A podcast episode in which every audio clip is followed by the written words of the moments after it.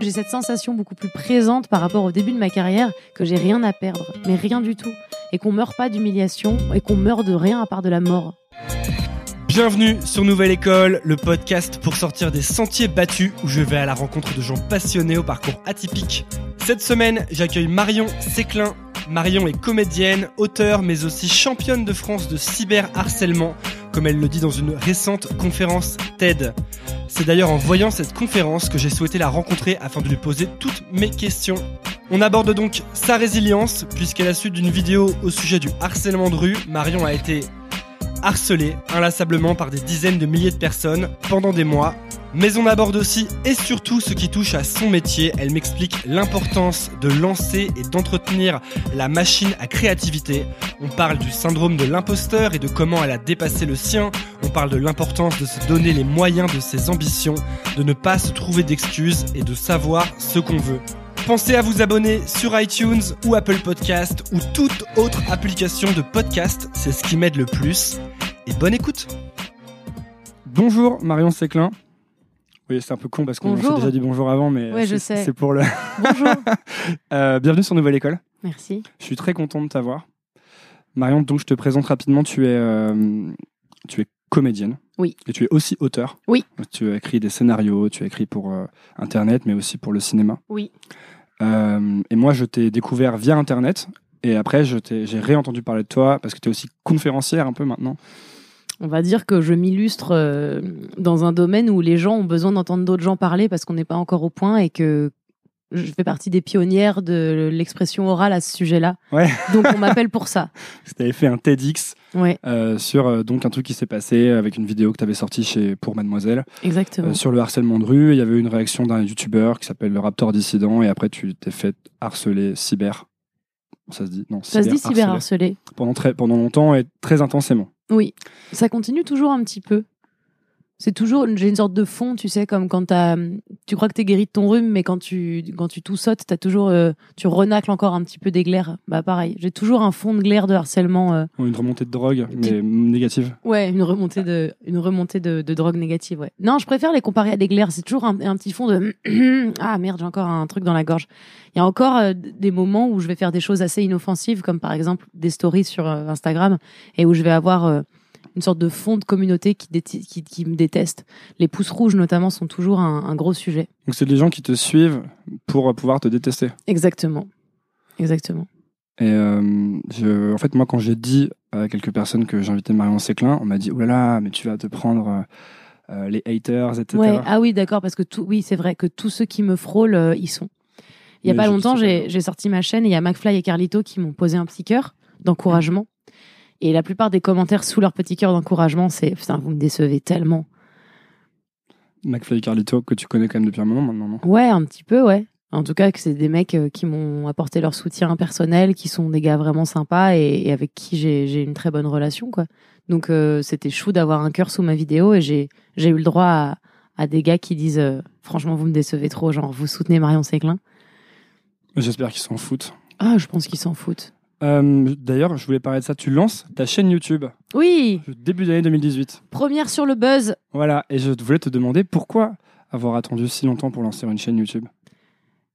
Déjà, j'ai mis du temps avant de me trouver légitime à le faire. C'est-à-dire que j'avais pas eu l'idée en premier et j'avais pas d'idée de quoi faire sur ma chaîne. Je, me, je savais que si je faisais quelque chose, ce serait un truc déjà fait. J'ai mis du temps à trouver vraiment ce que j'avais moins envie de faire, qui me ressemblait, euh, que j'ai commencé à développer sur Mademoiselle beaucoup.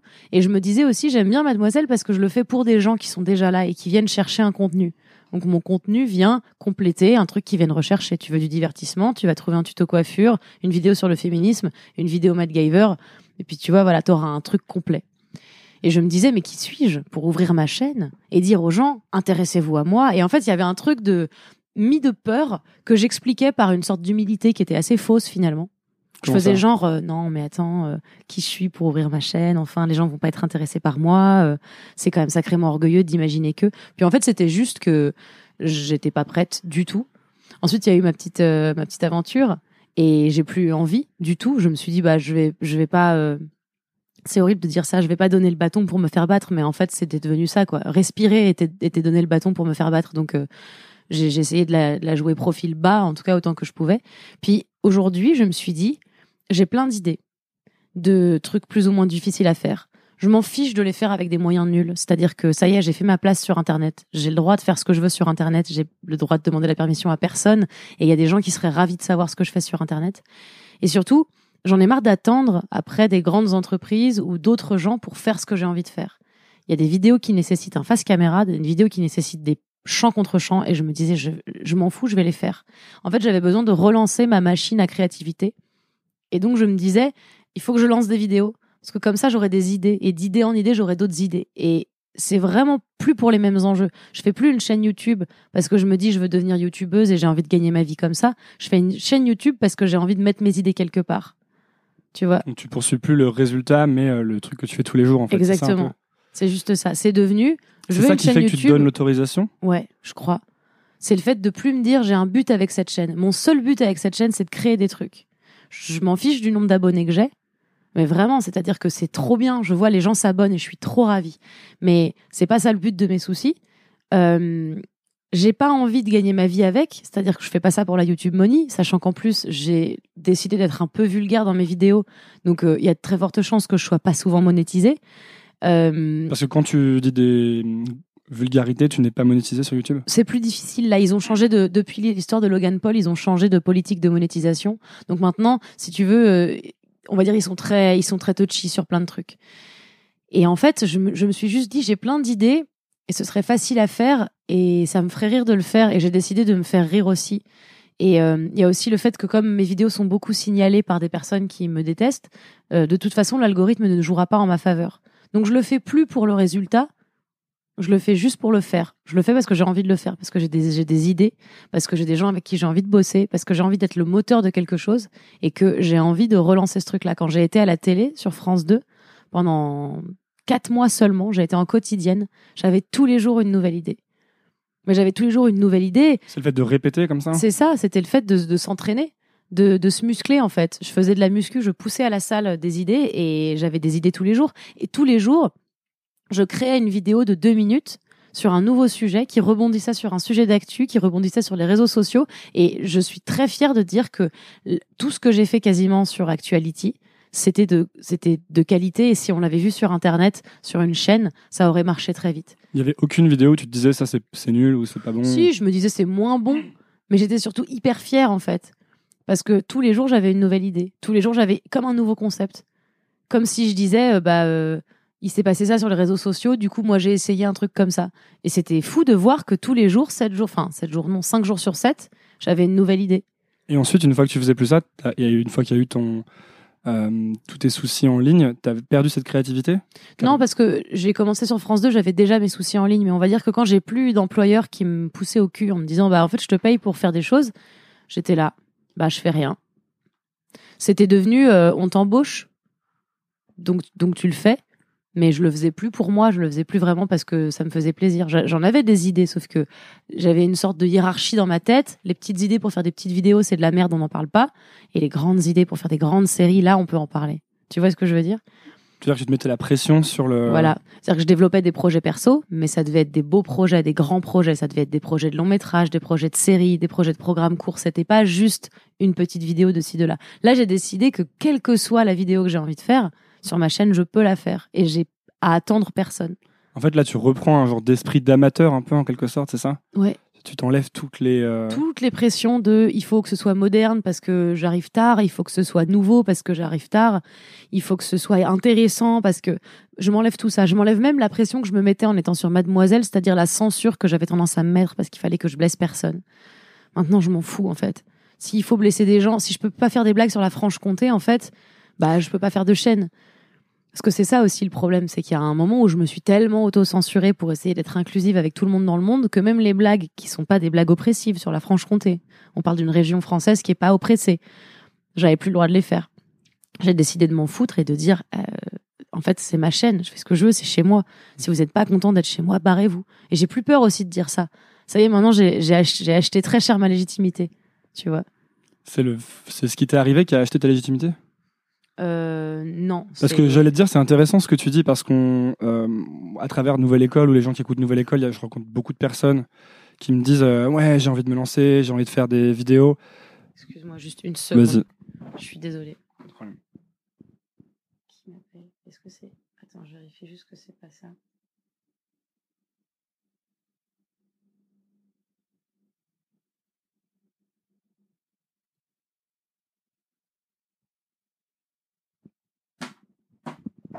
Oui. Bonjour, c'est Marion. Oui. Bonjour. Je voulais juste vérifier que c'était bien vous. Est-ce que je peux vous rappeler plus tard dans la journée?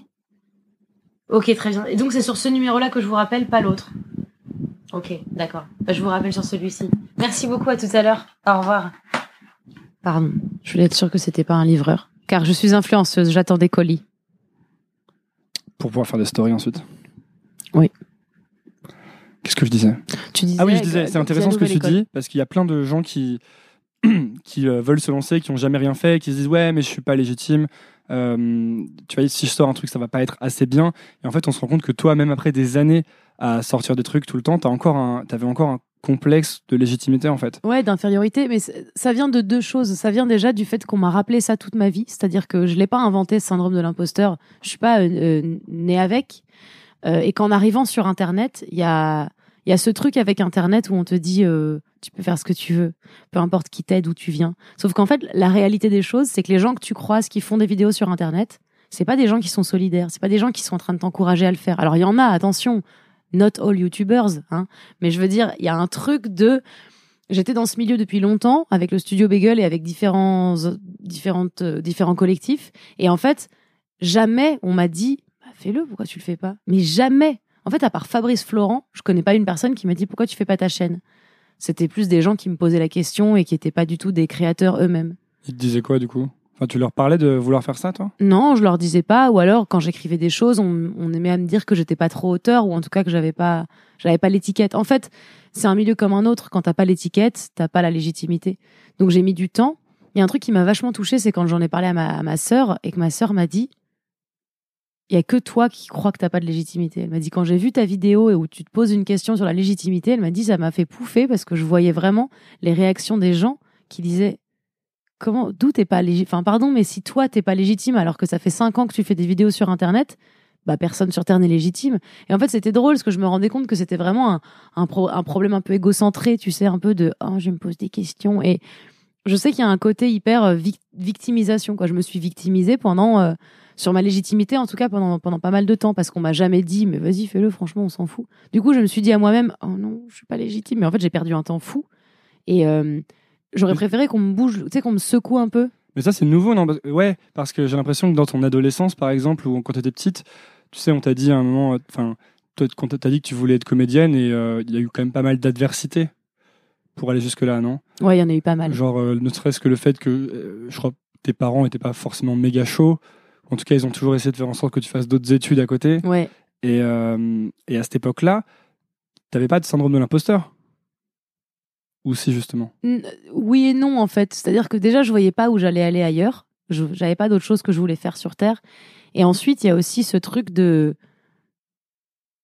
Je- Je sais plus trop comment je me sentais à ce moment-là, mais je me suis toujours sentie un petit peu euh, pas assez valeureuse. J'avais pas assez de valeur pour réussir ce genre de choses.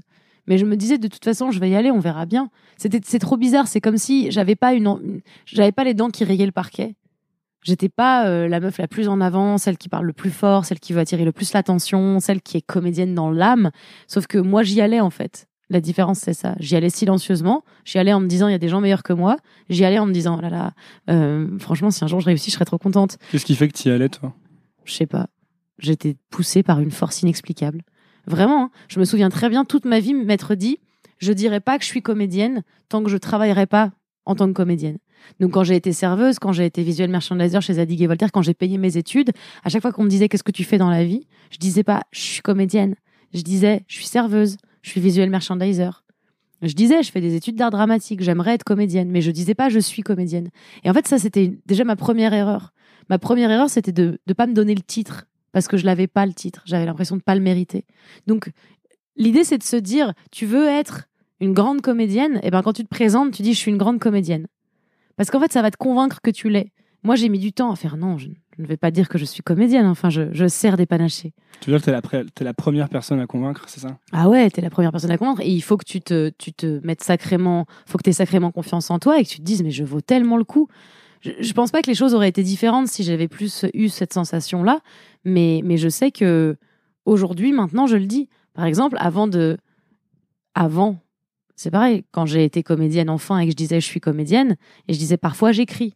Mais c'est pas parfois j'écris, en fait, je suis scénariste et je suis auteur. Et c'est juste, tout est dans le titre que tu te donnes. À partir de quand tu peux dire euh, je suis comédienne ou je suis scénariste, je suis auteur? À partir du moment où tu veux l'être. Tu vois ce que je veux dire? Donc si quelqu'un écoute, par exemple, euh, je te parlais d'une personne tout à l'heure qui, euh, euh, qui veut, par exemple, être... Qu'est-ce que je disais? Se lancer. qui veut, qui veut se lancer, elle veut, non, mais qui veut être auteur en fait. Hmm. En fait, tu peux dire, à partir du moment où tu as décidé je veux être auteur, tu peux dire je suis auteur. Tu peux dire je suis auteur. Tu faut, faut t'en donner les moyens. Tu peux pas dire je suis auteur et rester ton cul sur ton canapé et dire ah personne personne me, me lit. Mais t'es auteur à partir du moment où tu décides d'écrire. T'es auteur à partir du moment où t'y vas et où t'attends pas qu'on vienne te chercher. Parce que j'ai appris aussi un truc avec ces années, c'est que personne t'attend nulle part. Ça n'existe pas quelqu'un qui t'appelle et qui dit oh mon dieu Marion c'est toi que que j'attendais. Ouais, on y croit toujours. On se dit toujours, je vais être repéré. Je vais être repéré. Un jour, je rencontrerai quelqu'un qui dira, t'es la, t'es l'actrice que je cherchais, t'es, la comédienne que je voulais, t'es ça. Mais même à titre personnel, dans la vie, personne ne t'attend. Si tu veux quelque chose, il faut un tout petit peu te sortir les doigts du cul. Et c'est ça, en fait, où j'ai un peu de, pas de bienveillance vis-à-vis de mon syndrome de l'imposteur, mais où je me dis, euh, je me suis trop regardée, je me suis trop écoutée pendant toutes ces années à me dire est-ce que j'ai le droit, est-ce que je suis légitime? En fait, on voit souvent le syndrome de l'imposteur comme euh, une sorte de fardeau, mais c'est un fardeau qu'on choisit. C'est c'est horriblement euh, cru ce que je dis, mais faut sortir les doigts du cul en fait. C'est vraiment très important. Et moi, quand je vois toutes les années que j'ai passées à me dire je ne suis pas légitime, que faire, d'autres gens sont meilleurs que moi, si j'avais passé ces années-là à dire allez, on arrête de se regarder deux secondes, on arrête de pleurer sur son sort et on va le faire et on verra une fois qu'on l'aura fait, je pense que ça m'aurait changé vachement ma perception des choses. Donc je suis très heureuse de lancer ma chaîne aujourd'hui avec ce passé-là, puisque du coup les enjeux sont pas les mêmes. Par contre, je suis euh, euh, convaincue que j'ai perdu un temps fou. Et quand je vois quelqu'un qui a un syndrome de l'imposteur, j'ai de l'empathie, je me dis bon, faut que tu t'en sortes, faut que t'arrêtes, mais j'ai aussi envie de lui casser la gueule et de lui dire tu crois que ça t'apporte quoi? En fait, c'est rassurant le syndrome de l'imposteur. Il y a un côté, bah, on se sent pas capable, du coup on prend pas de risque. Tu vois, et il faut réussir à voir le côté pervers de tout ça, le côté pervers de, de, de, de la tristesse, le côté pervers de la négativité. C'est que oui, on est victime de notre négativité. Mais putain, qu'est-ce qu'on est confortable dedans? On n'a pas envie de changer, on n'a pas envie de se sortir les doigts du cul. C'est ça qu'il faut faire, je pense. Tu dis qu'on prend pas de risque, mais est-ce que c'est pas le, le plus gros risque que tu prends justement, c'est de pas prendre de risque Puisqu'en fait, il se passe juste rien, quoi. Si, c'est sûr, mais comme tu n'as pas l'adrénaline, Hmm. tu vois, le, le risque, normalement, tu as un truc d'adrénaline et d'excitation. Le fait de pas prendre de risque, c'est un risque qui t'apporte aucune sensation interne, à part être resté sur ton cul et te dire, ah bah au moins il aurait pu m'arriver une bricole. Tu dis que tu as perdu du temps, mais si ça se trouve, t'as pas perdu de temps, parce que peut-être qu'il fallait ces années à perdre du temps pour maintenant te dire, oh là là, je veux plus jamais perdre de temps. Je pense, c'est sûr, c'est évident. C'est peut-être la même chose pour les gens qui ont actuellement le syndrome de l'imposteur. Alors après, je trouve que c'est un peu facile comme solution parce qu'il y a un peu un côté du coup, euh, Oui. je fous rien. Tout et- arrive pour une raison ouais, ouais. et j'attends mon moment, ouais. Non, non, c'est sûr qu'il faut. En fait, il y a un moment où il faut faire un effort conscient. Évidemment, après, on se dit, je suis contente finalement Ça a d'avoir été passé quoi ces pour années. toi C'était fort conscient, en tout cas quand tu as voulu devenir comédienne? Tu dis, il faut se sortir les doigts. Euh, Est-ce a un moment où ça a changé Tu étais en mode, ok, maintenant je suis comédienne, quoi? Non, c'est très récent en fait. C'est-à-dire que j'ai fait le métier de comédienne et, euh, et, et cette espèce de, de sensation que je l'avais mérité, que j'avais bossé, c'est que très récent que je l'ai. C'est depuis pas très longtemps. C'est que très récent que je l'ai, ça veut rien dire. C'est récent que j'ai ce sentiment de l'avoir mérité. Mais c'est parce que j'ai dû faire un travail sur moi-même fou en fait. Je me suis laissée vachement guider par tout le début de ma carrière et de ma vie en me disant je rencontre les bonnes personnes, je suis quelqu'un de poli, je suis quelqu'un de professionnel et je suis quelqu'un de, de, de travailleur. Donc j'ai pas eu de problème particulièrement euh, dans le début de ma carrière. Mais tout ce que j'ai réussi à faire, j'avais l'impression de le devoir à quelqu'un d'autre. Et un jour, ça m'a énervé. Je me suis dit, c'est pas vrai en fait. Oui, j'ai Est-ce qu'on rencontré te les fait bonnes sentir personnes. ça ou pas? Non, non, c'est moi, c'est moi toute seule. C'est, ça va avec le syndrome de l'imposteur. C'est, c'est pas grâce à moi, c'est grâce à machin, il m'a pris sous son aile. C'est grâce à truc. Il est, non, excusez-moi. En fait, le fait de savoir jouer, c'est parce que j'ai fait une école d'art dramatique, que j'ai payé, que j'ai travaillé que je sais jouer. Alors oui, quelqu'un m'a mis au bon endroit. Mais ça n'existe pas, les gens qui réussissent tout seuls, de toute façon. Donc je vais pas mentir, il y a des gens qui m'ont aidé. Mais maintenant, je sais que je leur dois pas qu'à eux. Tu sais, tu peux être aidé par mille personnes. Si t'as pas de talent, t'as pas de talent. hein. Ça marche pas à tous les coups, mais souvent c'est ça. Je crois que c'est important de se dire euh, ça, justement, le plus souvent possible. Genre, ce que j'ai, je le mérite, etc. Il faut être conscient. Il y a qu'un seul secret dans le monde, c'est le travail. Alors, tu Parce peux. que là, tu parlais de talent, juste avant. Tu dis quand t'as pas de talent, tu réussis pas. Oui, mais alors, pour moi, le talent, ça se travaille aussi. C'est-à-dire que tu peux pas juste naître et être bon. Ça n'existe pas. Ça existe. Il y a des gens qui sont meilleurs que d'autres. Évidemment, il y en a qui ont plus de capacités que d'autres. Moi, j'ai une bonne mémoire. Je l'ai pas. Je l'ai. Je l'ai eu. Voilà, c'est comme puis, il y a ça. des gens qui font 2 chance. mètres, c'est plus facile pour jouer au basket, mais ça, Voilà, c'est des ça. prédispositions. Il y a euh, des prédispositions, évidemment, mais il y a un truc qui se travaille vraiment, et le travail et le talent, ça vient un peu ensemble, en fait. T'as des gens qui vont bosser toute leur vie et qui auront jamais vraiment de talent, mais en général, quand t'as euh, la facilité et le travail, il n'y a pas de raison, en fait, que ça fonctionne pas. Ouais, mais du coup, il y a plein de gens l'envie qui d'y aller aussi. l'envie d'y aller? Bah, il faut avoir un peu envie d'y aller. Si tu, t- si tu te trouves victime de tout, regarde par exemple, je suis une fille très grande. J'ai beaucoup été refusée au cinéma parce que je suis une fille de grande taille. Et que les mecs, dans le cinéma français, ils sont petits. Et comme c'est souvent eux les mecs principaux, enfin les personnages principaux, les mecs, bah on va pas embaucher une comédienne de 2 mètres. Je fais pas 2 mètres, je fais 1m75. Mais c'est déjà beaucoup plus que la plupart des acteurs français.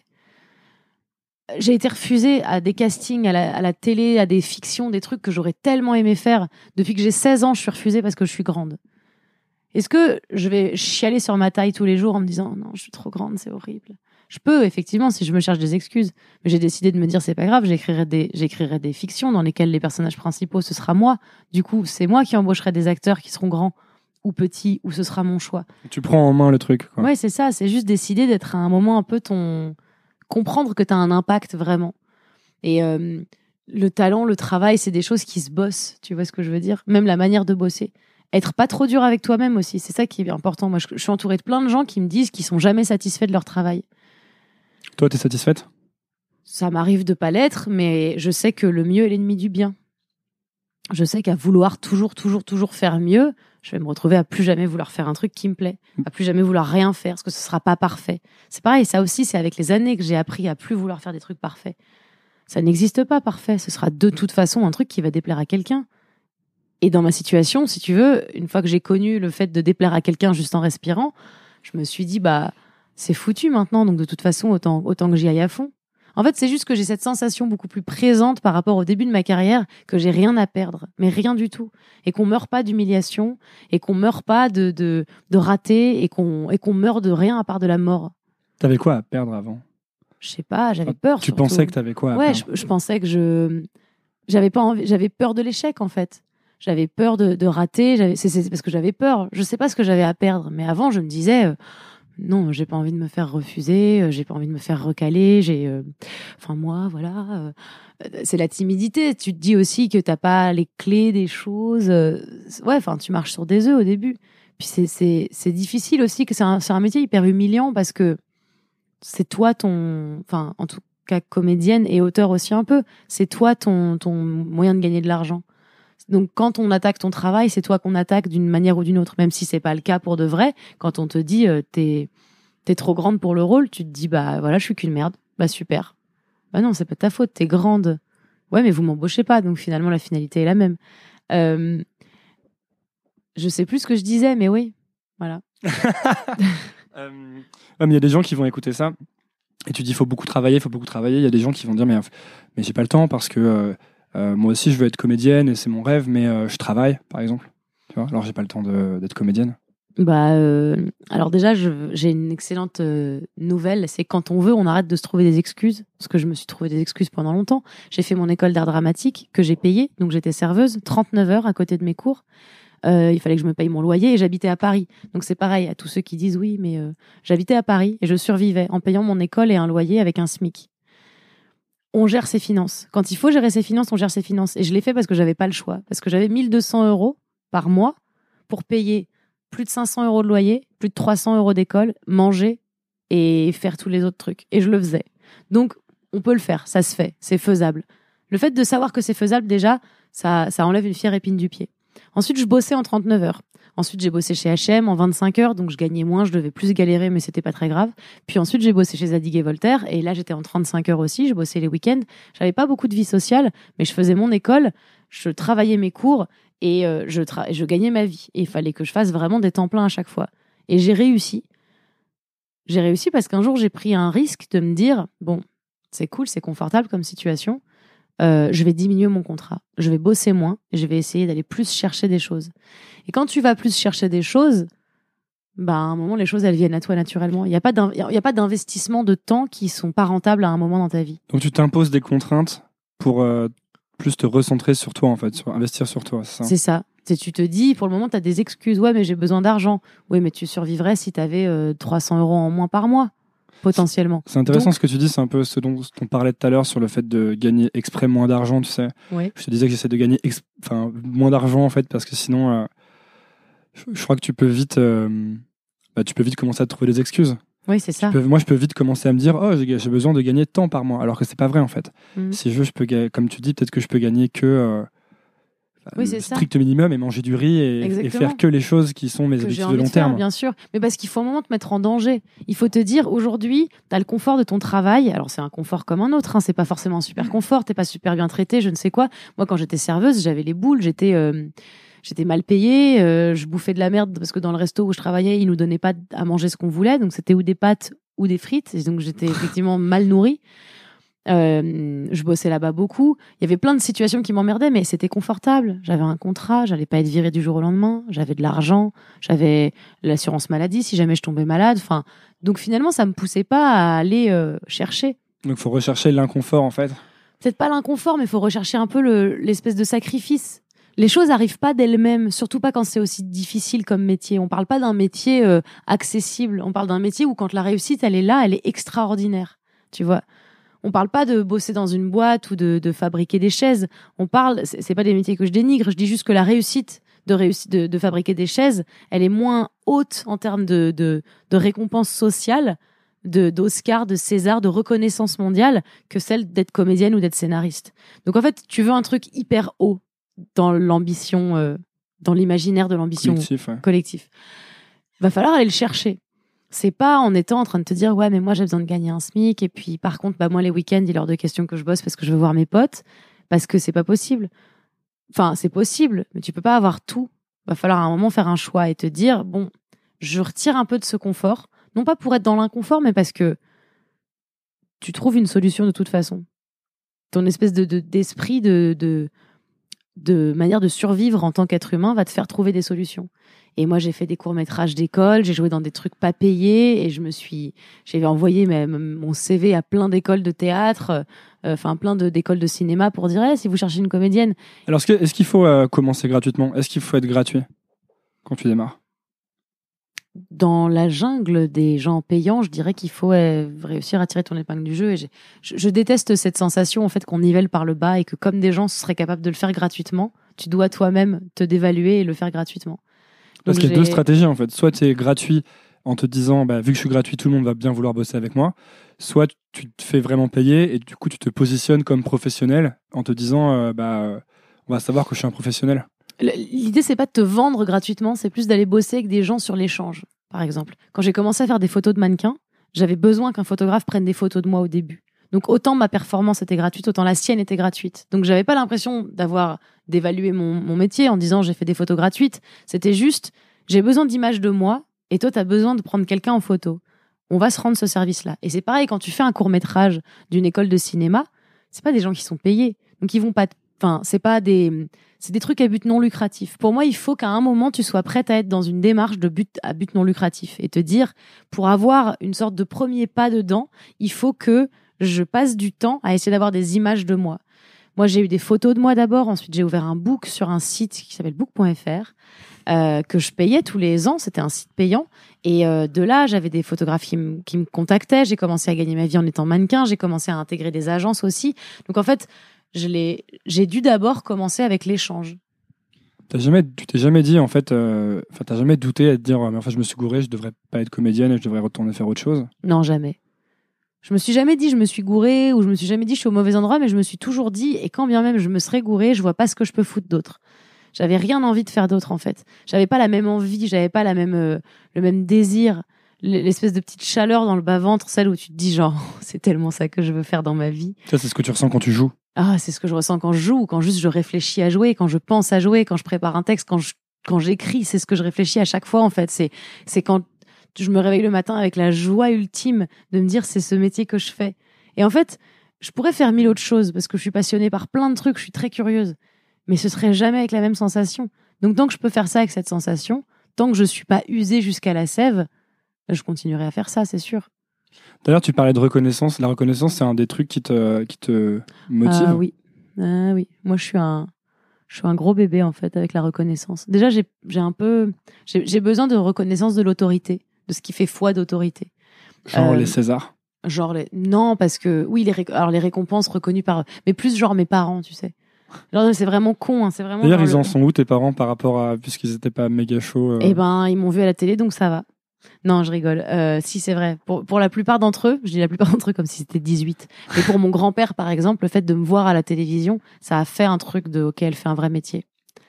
Non, il y a encore cette, euh, il y a encore ce pouvoir des, des trucs établis comme euh, si ton nom passe dans la presse, dans le monde, par exemple. Ouais, c'est ça. Tout le monde va dire, ouais, là, il est sérieux. Oh, mon grand-père écoute France Inter et quand il parle de moi sur France Inter, il m'envoie un texto en disant, alors, de telle heure à telle heure, on a parlé de toi sur France Inter. Alors que tu peux avoir 100 millions de vues sur YouTube, il y a peut-être euh, il y a peut-être 10 000 personnes qui Oui, ou alors que genre j'ai fait un TED par exemple, tu vois. Moi je, je, trouve ça drôle. Donc déjà il y a un truc d'échelle qui fait que mes, mes, parents se rendent compte que j'ai réussi et que je mène ma barque. Euh, et ils sont ils sont super fiers aujourd'hui. Donc il y a un côté validation ouais. tu prouves que mais je pense qu'en fait, le pire, c'est qu'ils se rendent pas du tout compte de tout ce qu'ils m'ont fait. C'est-à-dire que je peux pas les porter responsables de tout ce qu'ils m'ont dit et de tous les bâtons qu'ils m'ont mis dans les roues. Parce que eux, à tous les moments où ils l'ont fait, ils l'ont fait pour mon bien. Je crois que j'ai eu la chance une fois de dire à ma mère que je la trouvais pas encourageante à chaque fois que je faisais quelque chose et que ça me faisait chier. Et elle m'a dit qu'elle était vraiment désolée et que c'était pas du tout ce qu'elle voulait faire. Je sais que c'était pas ce qu'ils voulaient faire ni l'un ni l'autre, que leur but c'était pas que je rate ou que c'était pas euh, que j'arrête de faire ce métier-là, que leur but c'était de me protéger, de faire en sorte que je fasse attention. Mais le problème, c'est que finalement, ils ont quand même un peu chié, ils ont un peu fait l'inverse. Mais euh, du coup, aujourd'hui, ils sont fiers, mais eux, ils se rendent pas compte de la différence entre euh, entre ce qu'ils ont entre la manière dont ils m'ont élevé et ma réussite aujourd'hui, eux, ils se disent c'est normal, on a été des parents cool. Hmm. Et j'ai envie de leur faire ouh les cocos. Ouais, bof. Je pense que c'est un problème pour, euh, pour beaucoup de gens, c'est que souvent les parents vont être une force négative sur les choses que tu veux réussir parce qu'ils ont peur pour toi et qu'ils veulent ta sécurité.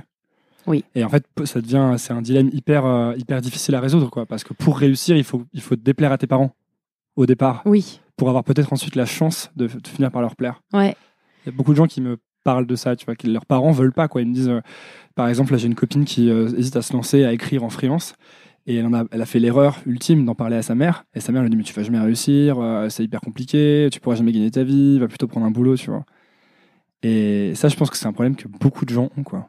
Je crois que le vrai problème que les gens ont, et en tout cas que les parents ont, et si jamais les gens qui nous écoutent, il y en a un qui va devenir parent dans pas longtemps, ne faites jamais ça à vos enfants.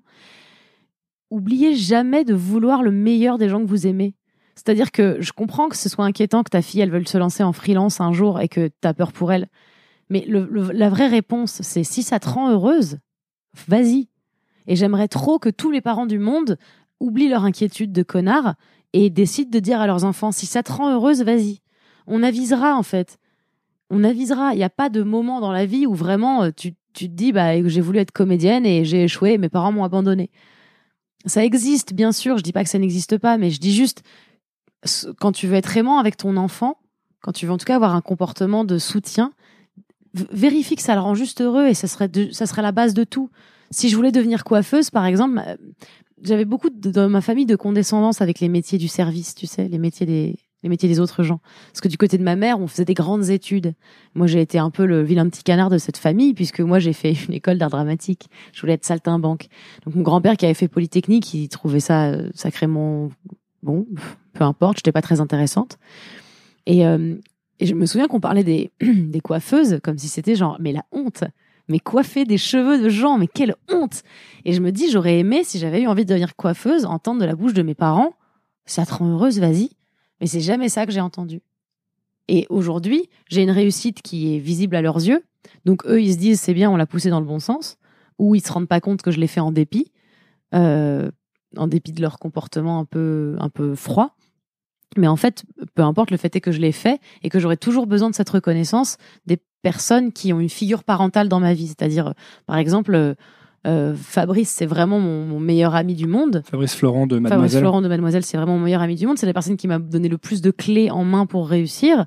Euh, sa reconnaissance, elle sera toujours vachement importante pour moi. Toujours. Qu'est-ce qu'il t'a qu'est-ce qu'il t'a dit? Bah, je sais pas, il a juste fait, il m'a rien dit. Il m'a donné la possibilité de faire exactement ce que je voulais sans jamais remettre en question ma légitimité, en m'encourageant systématiquement, en étant honnête aussi, parce qu'il m'a pas toujours dit t'es génial Marion, t'es super, bravo à toi. Il m'a beaucoup aussi dit attention quand même, en me faisant me remettre en question, en m'ouvrant l'esprit. Il s'en rend potentiellement pas compte, mais il a été, euh, il a été exceptionnel dans ma vie, dans ma carrière. Je serais pas ni l'humain ni l'artiste que je suis aujourd'hui s'il n'était pas passé dans ma vie je serais encore en train de, de me dire ah non, faudrait peut-être que j'écrive une vidéo. Je serais encore en train de me demander si j'ai le droit de dire que je suis comédienne, tu vois. Tu veux dire que pour les parents, faudrait remettre la le bonheur en priorité par rapport à la sécurité quand on pense à ses gosses quoi. Bah carrément, parce que la vie c'est genre pas méga long quand on réfléchit à la fin. Ah donc t'es content, ton enfant effectivement il a un travail stable, il est heureux? Non, bah on s'en fout, c'est trop tard. Ouais, je pense qu'il faudrait remettre de toute façon le bonheur euh, au cœur de tous les autres trucs sur Terre. Est-ce que tu crois que quand tu as des velléités créatives, artistiques, en fait, peut-être qu'une règle de base, ce serait de- d'en parler pas tout de suite à tes parents ou euh, plus tard Ou de, ou de te blinder assez avant d'en parler à tes parents pour te dire que si jamais ils te répondent hors de question, tu dises je m'en bats les couilles, je vais le faire quand même. Décider qu'en fait, non pas leur en parler pour avoir leur avis, mais leur en parler pour les tenir au courant. Juste, c'est là pas du tout la même démarche. Ouais, Parce qu'en fait, les parents sont pas spécialement les meilleures personnes pour te donner leur avis, quoi. Bah non, Vu qu'ils ont pas, les- ils ont des intérêts non alignés avec les tiens, en fait. Bien sûr. Oh, c'est tout à fait ça. Non, les parents, c'est sympa, mais pas tout le temps, quoi. J'ai rien contre hein, les parents, c'est très sympa d'être un parent, mais euh, euh, faut faire gaffe quand même. Tu peux, en une phrase, tu peux chier ton enfant et toute sa vie, il réfléchira à la phrase qui résonne dans sa tête, quoi. Ouais, mais le problème, c'est que tu sais, à mon avis, tu sais jamais quelle phrase ça va être. Je pense que les parents, euh, moi, les phrases qui m'ont qui m'ont tué, je pense pas qu'ils s'en sont rendus compte sur le moment, tu vois. C'est les petites phrases que tu lâches.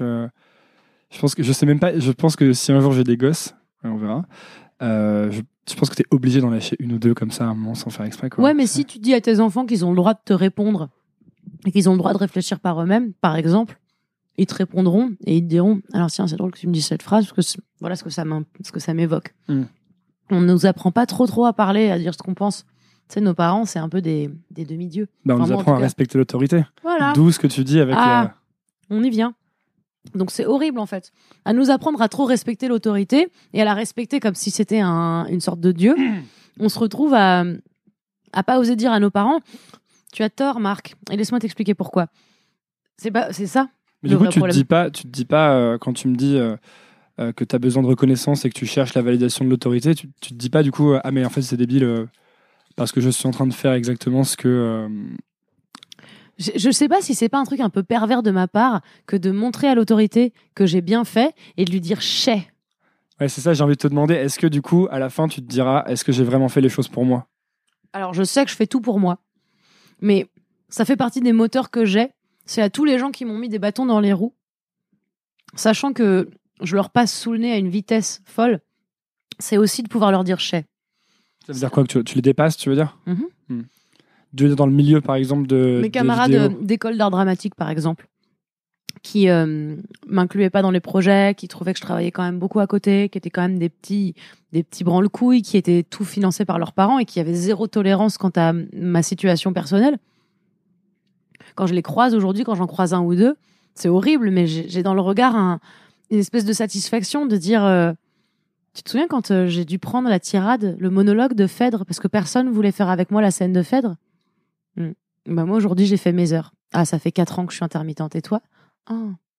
Et en fait c'est horrible, c'est un truc de vengeance, mais c'est un moteur comme un autre. C'est un moteur comme un autre de dire à mes parents Vous vous souvenez quand euh, vous m'aidiez pas trop à payer mon école? Hmm, Ouais, ok. Bah aujourd'hui en fait euh, bah, j'ai plus jamais besoin tu de vous. fonctionnes vachement à l'adversité en fait Euh, J'ai l'impression que c'est l'adversité qui fonctionne avec moi plutôt. Moi, en vrai, je suis pas pour. J'aimerais trop que les choses soient faciles et que ce soit cool. Et j'aimerais bien ne pas avoir cet esprit de vengeance. Mais tu crois que tu aurais envie de autant de faire les choses? Peut-être pas autant. Parce non. que même dans, quand j'écoutais, euh, j'écoute donc euh, disclaimer, j'ai écouté l'interview de Mademoiselle que j'ai en- Quelle en honte. exclu. Et, euh, et tu racontes que, même, enfin, ça se voit à travers ton parcours, à chaque fois, il y a un côté non, tu peux pas le faire ou tu vas pas y arriver.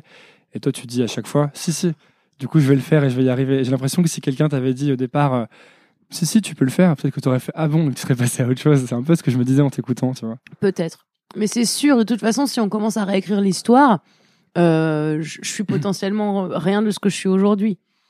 Donc, euh, évidemment, tu as raison. Si on m'avait dit vraiment, allez, vas-y. Hmm.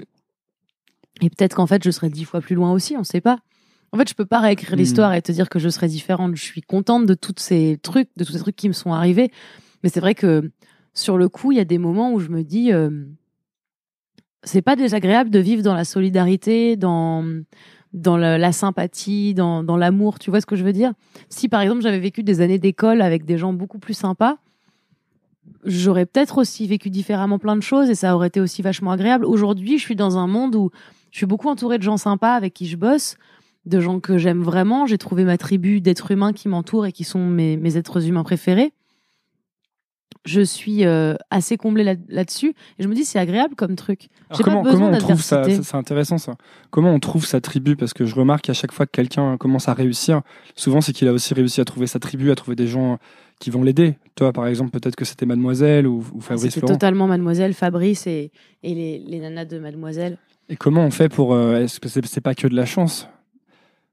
De, réussir à trouver sa tribu ou les bonnes personnes en tout cas Bah, en fait, trouver les bonnes personnes, c'est pareil. C'est trouver les personnes qui veulent ton bien, vraiment. Sans aucune. euh, Enfin, pour moi, les bonnes personnes. Évidemment, j'ai été déçue plein de fois en amitié. Je suis quelqu'un de vraiment très. Je suis 100% tout de suite. C'est-à-dire que tout de suite, t'es mon meilleur ami, on part en Camargue. Et par contre, si tu me déçois, je suis, je suis dévastée. Parce que j'imagine qu'a priori, les gens sont gentils. Encore aujourd'hui, quand je donne ma confiance à quelqu'un, c'est parce que a priori, tout le monde est gentil. Et bah évidemment, je tombe de haut dans plein de cas, mais je me dis c'est pas grave. Au moins, je sais qu'ils sont mes vrais amis et qu'ils sont là. Et ensuite, c'est la différence entre rencontrer des gens qui prennent plaisir à te à tirer vers le bas ou à te lancer des petits pics. Et puis, t'as ceux qui te jugent pas, ceux qui t'écoutent, ceux qui t'entendent, ceux qui te regardent et ceux qui décident de se dire que quand t'es terriblement à poil et honnête devant eux, ils sont pas en train de faire ah t'es comme ça. Quelqu'un avec qui il n'y a pas de, de, de compétition, euh, quelqu'un qui est capable d'être, enfin oui, juste de dire exactement ce qu'il pense et qui veut ton bien. T'as mis longtemps à évacuer les, ceux qui voulaient pas ton bien Ou ça a été. euh, Ouais, j'ai mis longtemps à comprendre que ceux qui valaient pas mon, que ceux qui voulaient pas mon bien ou qui se mettaient en compétition avec moi, il fallait pas que ce soit mes amis. Parce que moi, je veux être gentil, je veux être là, je suis là, non, bah non, on a qu'à être copains et tout. Oui, il, il est un peu comme ça, mais c'est pas grave. C'est, tu vois ce que je veux dire? Je me laissais vachement, vachement marcher dessus parce que je me disais c'est pas grave, c'est pas méchant. Jusqu'au jour où j'ai dit, mais en fait, je crois que ça me gave. Il y a rien qui justifie que je sois entourée de gens qui me lancent des pics. Dire que tu fais plus de compromis en fait sur les personnes. Non, je fais plus de compromis maintenant. Mais c'est pareil, c'est trop bien pour les relations amoureuses. C'est génial d'avoir ça. Parce que j'ai eu plein de relations amoureuses qui ont été catastrophiques parce que plein de fois, je me disais, bah, ça fait partie du jeu de la relation amoureuse. Il faut que je serre les fesses et voilà. Et en fait, une relation amoureuse dans laquelle t'es pas soutenu, t'es pas aimé autant que tu, tu estimes devoir l'être, ne juste, enfin, barre-toi quoi. Aime-toi assez en fait. C'est quand j'ai commencé à m'aimer assez que je me suis dit, j'ai pas envie qu'on m'aime comme ça. J'ai pas envie qu'on m'aime comme ça. Comment t'as fait pour t'aimer? Est-ce qu'à un moment ça a été conscient? Tu t'es dit, faut que je m'aime là? Ouais, en fait, ça a été conscient quand j'ai commencé à parler d'ego. Quand j'ai commencé à lire des bouquins de développement personnel. Alors vas-y, dis-nous, qu'est-ce que t'as lu? J'ai lu Le pouvoir illimité de Tony Robbins, donc euh, où il parle de PNL. Unlimited Power. Ouais. Euh, Je l'ai lu en français car je suis flemmarde. Euh, j'ai lu euh, Changer votre vie de je ne sais plus quoi. Hey, elle s'appelle, je sais plus quoi, c'est quoi son prénom? Je l'ai plus. Et j'ai tout un tas de bouquins dessus euh, sur tout ça. Si, j'ai- si j'ai lu euh, Think and Grow Rich, réfléchissez. et Napoleon devenez- Hill. Ouais, ouais. Celui dit que euh, il faut visualiser ton succès. Ouais, il faut visualiser ton succès. Et ensuite, j'ai lu beaucoup de, je lis beaucoup de, j'ai lu un magazine qui s'appelle Inexploré, que j'adore, qui est un magazine qui fait des recherches sur tout ce qui, justement, n'est pas, à proprement parler, scientifique. Et il y avait un article, enfin, un dossier tout l'été dernier sur euh, la relativité du temps et la manière dont l'intention et la chance, c'était des choses qui se, qui se provoquaient. Et j'ai lu ça et j'ai bu les paroles de ça et je me suis dit, j'ai rien à perdre à, à y croire, en fait. Enfin, j'ai rien à perdre. J'ai envie de croire en ça, en fait, je crois. J'ai choisi de mettre ma croyance dans euh, les choses arrivent parce qu'on veut qu'elles arrivent aussi. Donc il y a une, une énorme importance de l'état d'esprit, quoi. Totalement. Il y a des jours où j'ai envie de tuer tout le monde. Donc effectivement, j'ai pas cet état d'esprit-là. Mais la différence aussi, c'est que je me suis rendu compte que si je si j'avais juste de l'ego, c'était pas comme l'amour propre en fait. Tu vois ce que je veux Non. dire? Euh, Le fait de vouloir Non, mais ça en imposer m'intéresse. parce que le, le fait de vouloir en imposer parce que c'est toi, le fait de vouloir gagner des situations, d'avoir un, de pas te remettre en question, c'est un truc d'ego énorme. Moi, je me remets en question depuis la nuit des temps. Je déconstruis tout ce en quoi je crois. À chaque fois, je me dis est-ce que ça c'est comme ça parce que je le perçois comme ça? Est-ce que c'est comme ça parce que on m'a toujours dit que c'était comme ça? Est-ce que les choses sont a priori? Je me pose cette question. Donc déjà, j'ai pas beaucoup d'ego, c'est-à-dire que je suis capable de me remettre en question et quand on me dit t'as tort, je suis capable de dire je t'écoute. Peut-être j'ai tort, c'est vrai. Peut-être que j'ai tort, on sait pas. Mais je suis prête à écouter et à voir et à me forger une opinion. Donc déjà, je me suis débarrassée assez tôt de mon ego et de cette manière que je voulais, enfin, dont on a qu'on a tous de dire euh, non non mais moi j'ai gagné, euh, moi j'ai raison, euh, bah je suis quand même super quoi. Et ensuite je me suis dit qu'est-ce qui fait que j'ai pas confiance en moi? Qu'est-ce qui fait que je suis la personne qui me critique le plus et le plus ouvertement du monde? Et qu'est-ce qui fait qu'à chaque fois que je suis dans une situation, j'ai une voix dans ma tête qui me dit t'es nul à chier la merde. Et je me suis dit c'est parce que je m'apprécie pas énormément. Et tous ces bouquins n'arrêtaient pas de me dire mais aime-toi un peu en fait. Aime-toi parce que t'es cool, t'es bien. Tu sais quoi Au lieu de mettre en avant ce qui va pas chez toi, mets en avant ce qui va chez toi. Au lieu de, de réfléchir à tout ce que t'as échoué, réfléchis à tout ce que t'as réussi de par là. Euh, sois dans la gratitude. Essaye de te satisfaire de ce que t'as aussi. Puis si t'as un truc, tu veux un truc, va le chercher. Et du coup, tous ces bouquins qui disent tous globalement la même chose, c'est-à-dire tout est un système de croyance, à toi de modifier le tien, et tu verras, euh, tes limites, c'est toi qui te les fixes, donc sois pas con. Tous ces trucs-là qui te qui t'invitent à, revoir ta manière de penser la vie, qui t'invitent à revoir ta manière dont tu vois les, les la science aussi, parce que c'est pareil. Tu peux croire euh, tu peux croire au hasard ou tu peux juste croire que tout est fait pour une bonne raison. Tu vois ce que je veux dire? Non Dis-moi. Ok. Il y avait un, un truc qui m'a marqué sur le dossier de Inexploré qui disait, Ah, on entre dans les, on rentre dans les dans les détails, détails. qui disait que quand quelque chose te semble être juste une coïncidence ou un hasard, il faut que tu imagines que toi et cette chose que tu viens de rencontrer viennent de très très loin. Donc ça veut dire que si c'est un hasard ou une coïncidence, ça a été prévu il y a extrêmement longtemps. Tu veux dire, par exemple, euh, tu commences à peine à écrire des scénarios, tu marches dans la rue et tu croises un producteur, genre? Voilà. et par tu lui parles de ton truc et il fait Ah, mais c'est génial, je suis producteur, pourquoi tu m'envoies pas ton truc Voilà. Euh, ou alors, par exemple, euh, qu'est-ce qui m'est arrivé qui m'a fait rire? J'ai fait mon TED Talk. La personne qui m'a présenté, l'organisatrice de TEDx Woman, c'est une amie du lycée à moi. Ça veut dire que je l'ai au lycée, il s'est passé quelque chose qui a fait que aujourd'hui dans ma vie, ça porte ses fruits. Que elle, elle a choisi une voie qui a fait qu'à un moment, elle s'est retrouvée à un endroit et qu'elle a décidé de devenir photographe et qu'elle a décidé de bosser pour une marque qui lui a proposé. Tu vois, est-ce que tu vois toutes les toutes les étapes qu'il y a eu à passer pour qu'un jour moi, qui avait sur ma bucket list de faire un TED, je rencontre la dame qui organise les TED et qu'il m'est soit arrivé assez de choses qui soient exactement en lien avec TED et avec l'égalité dans l'espace public Mhm. Pour que je réussisse un jour à monter sur la scène du TED. Pour moi, toutes ces choses-là, je peux juste les voir comme une coïncidence. C'est le hasard. Sauf qu'il y a trop de hasards qui auraient pu faire que ça se passe différemment. Ne serait-ce que par exemple parce que mon amie en question, elle n'a pas vécu en France pendant des années, elle aurait pu ne pas revenir en France. Et je me dis juste, les choses sont faites pour arriver. Ça te dit aussi que tout est à portée un peu? Exactement. Et que c'est à, et que je suis curieuse de voir à chaque fois où chaque pas va me mener, me dire j'ai pris cette décision là, qui sait ce que ça va devenir. Et j'ai ça écrit à l'intérieur de mes doigts, j'ai try again, fail better, qui veut dire essaye encore mais échoue mieux. Plein de choses que j'ai faites de par des, échecs sont devenus des trucs qui sont des réussites et si j'avais pas échoué à certains moments, à certains endroits, je serais jamais arrivée là où je suis. Donc c'est juste une manière en fait de voir les choses. Au lieu de me dire la vie est une fatalité qui me tombe dessus et j'ai pas le choix, je préfère me dire oh là là, tout est arrivé pour une raison. Et ben dans ce cas-là, je vais le retourner en ma faveur. Est-ce qu'il y a des mauvais conseils que tu entends donner euh, à des gens qui sont, dans, dans- qui sont comédiennes ou qui, qui veulent devenir comédiens, comédiennes? Sucer des gens connus. Non, c'est pas trop une, c'est pas vrai. J'ai jamais entendu personne dire ça. Euh, j'ai pas particulièrement entendu de mauvais conseils, mais euh, mais j'entends pas forcément les gens donner les bons conseils. Après, on- c'est très compliqué le truc de conseil, on, on sait jamais. Moi, j'ai même pas de vrais On conseils à donner. toujours un peu. D'ailleurs, c'est Ouais. intéressant. Tu avais fait une vidéo sur euh, euh, chez Mademoiselle où tu avais traduit en français la chanson Everybody is free to wear sunscreen. Oui, Et là-dedans, il dit bien que les conseils ne sont qu'une une projection de un côté Ouais. nostalgique ouais, des ça. choses que tu as vécues que tu essaies de rendre un peu plus sexy pour les générations suivantes. Exactement, c'est tout à fait ça. Et d'ailleurs, dans cette vidéo, ils disent aussi euh, Do one thing every day that scares, That scares you, ouais. Et toi, comment tu, tu fais ça alors du coup maintenant? Parce que je sais que tu avais parlé de cette phrase justement. Ouais, en fait, c'est cette phrase qui m'est revenue. J'étais à Londres et euh, Donc, traduction, fait une chose par jour qui te fasse. Qui te fait peur, ouais. fait peur. Et j'étais dans ma tête en train de. J'ai une très bonne mémoire auditive de tout ce que j'ai entendu. Genre, j'écoute Christophe Maé chez Franprix, je le connais par cœur, c'est très agaçant.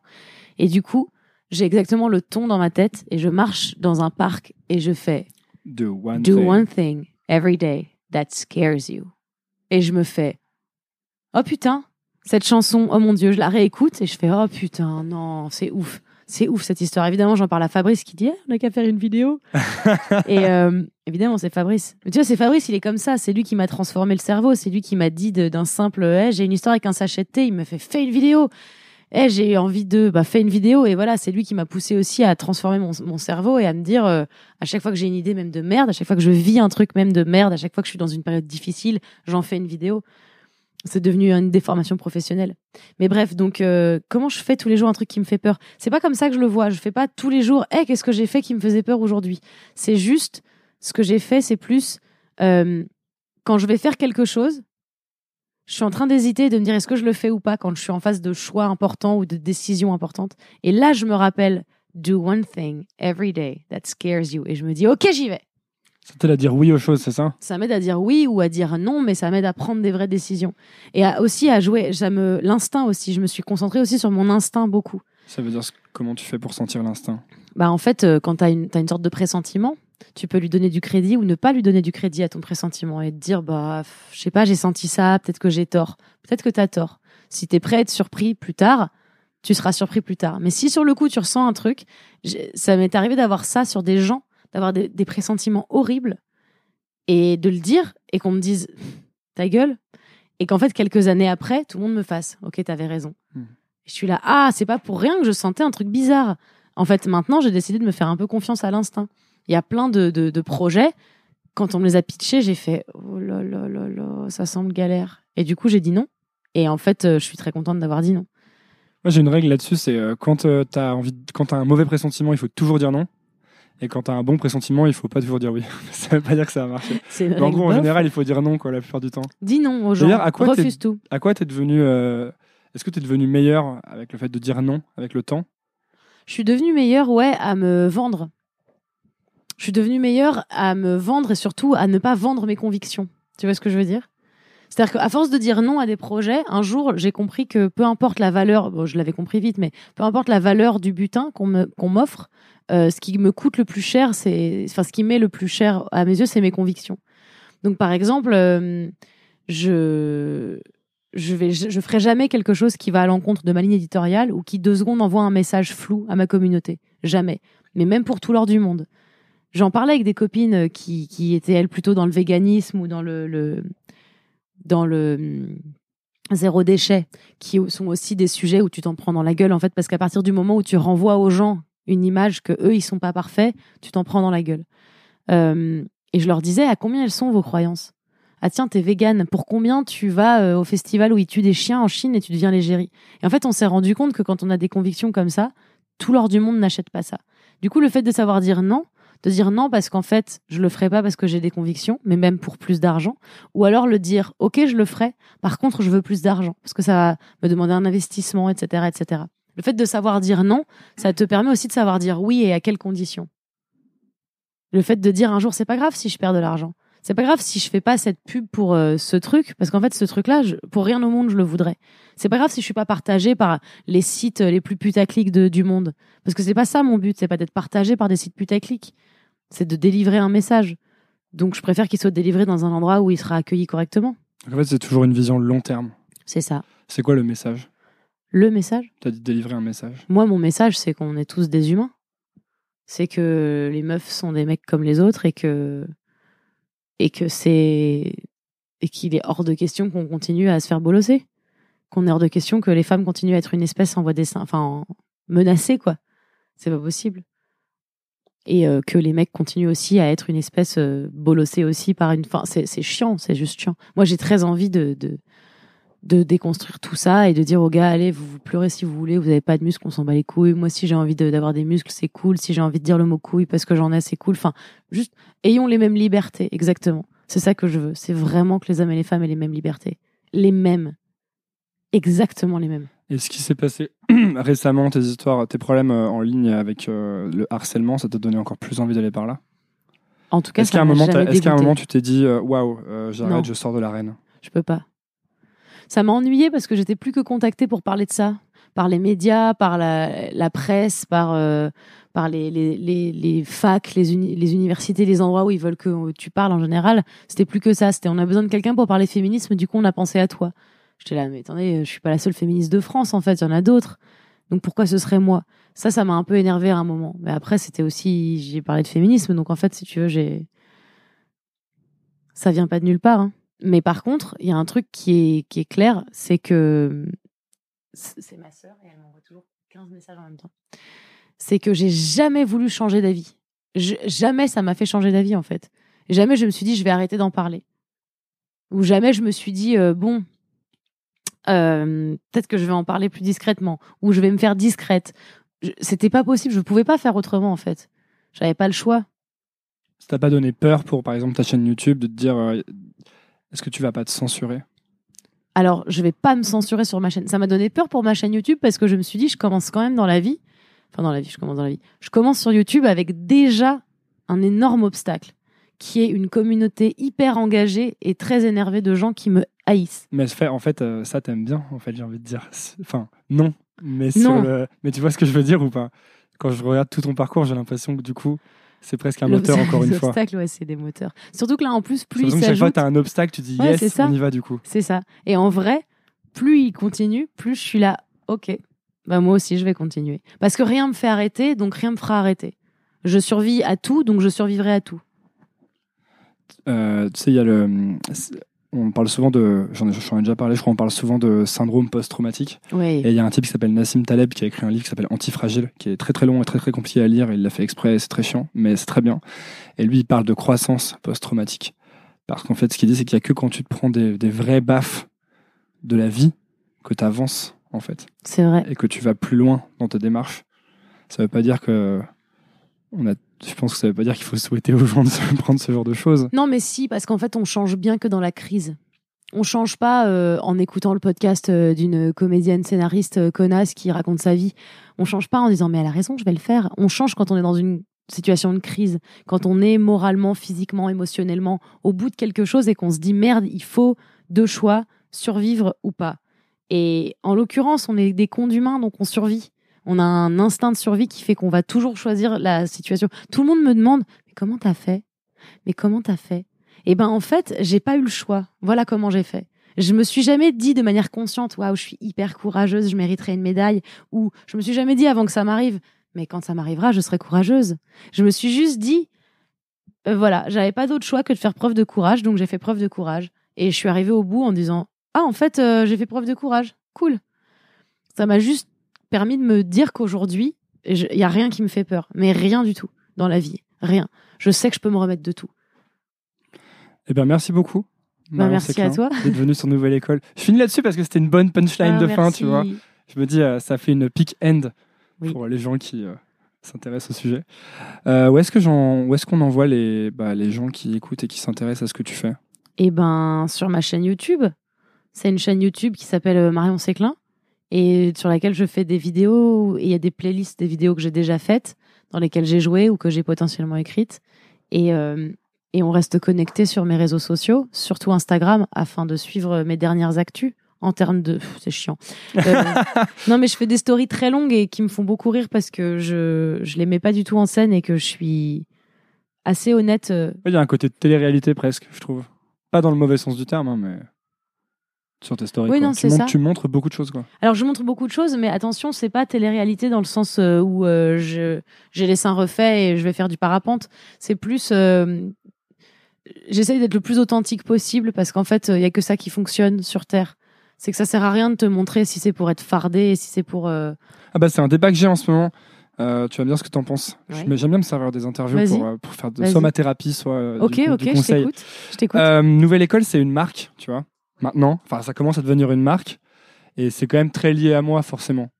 Et je suis toujours dans l'hésitation de euh, est-ce que je dois que faire du contenu, genre euh, la quote de Marion Séclin, tu vois, genre euh, motive-toi, sors des sentiers battus, ou est-ce que je dois montrer plus de moi, de ma vie, pas hésiter en fait, à, à montrer un maximum de choses, tu vois? Et je suis un peu toujours en train de faire le yo-yo parce que j'ai pas encore décidé. Je crois que je suis en train de décider de d'aller dans la le, côté total où je montre tout parce que c'est ça aussi qui m'intéresse, tu vois. Parce que sinon j'ai l'impression que je vais mettre une barrière. Nouvelle école, c'est une marque et donc euh, c'est pas un truc d'humain que tu peux faire. Tu vois ce que je veux dire ou pas? Oui, je vois. Alors moi, je te donnerais un simple et bon conseil, c'est que les gens vont suivre euh, ce que tu partages parce que tu as un bon angle et parce que c'est cool. Mais plus tu vas en montrer de toi, plus tu vas fédérer. Et ça fédère de voir un vrai humain derrière chaque chose. C'est cool hein, de d'avoir un contenu et de te dire non c'est pas pour moi que les gens me suivent. Mais ça c'est pareil c'est une sorte de fausse humilité. C'est-à-dire que t'as pas envie de te mettre en avant parce que tu te dis euh, oh là là comme ce serait orgueilleux de d'imaginer que ce que j'ai à dire est intéressant mais en fait les gens ils veulent ils ont besoin d'exemples.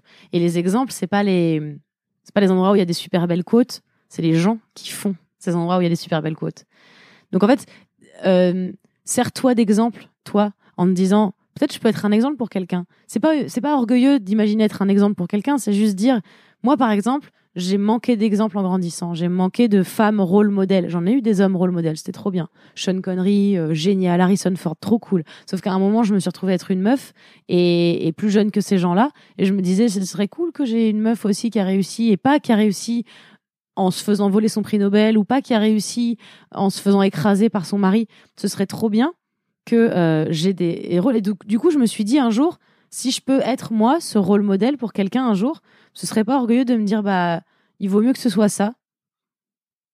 Je serais pas contre. Donc je pense qu'il faut aussi que tu te dises, hé, moi ce que j'ai fait c'est bien c'est- c'est cool et donc je peux être un modèle pour d'autres gens qui veulent faire des trucs bien et partager des messages aussi inspirants euh, sur euh, comment toi tu t'es lancé et tout ça, ça va les intéresser. Moi, quand je parle dans ma story de, de, de, de pas de maquillage, de pas savoir me faire une routine beauté, de trucs comme ça, je, je sais que je donne aux nanas la possibilité de croire que c'est possible aussi d'être une meuf et de pas savoir faire tout ça.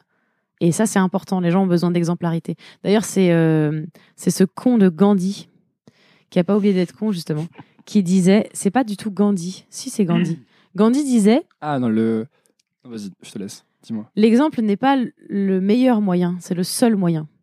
Il y a une euh, histoire où euh, euh, il y a une femme qui vient voir Gandhi qui traverse, qui traverse l'Inde avec son fils.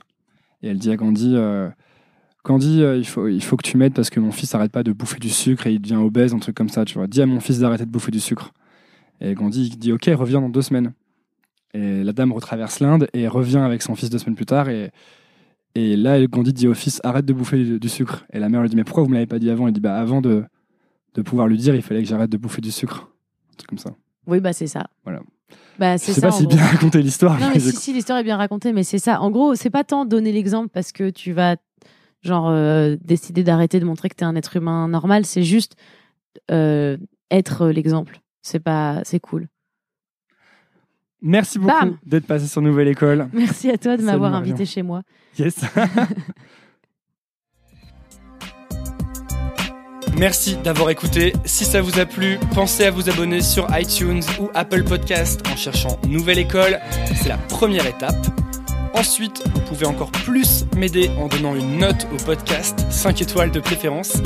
Ça se passe dans la section avis de iTunes ou de l'application podcast et ça aide beaucoup Nouvelle École. Vous êtes de plus en plus nombreux à suivre et ça me permet d'améliorer sans cesse le podcast. Merci à tous. Nouvelle École, c'est tous les lundis sans faute à 17h. À la semaine prochaine.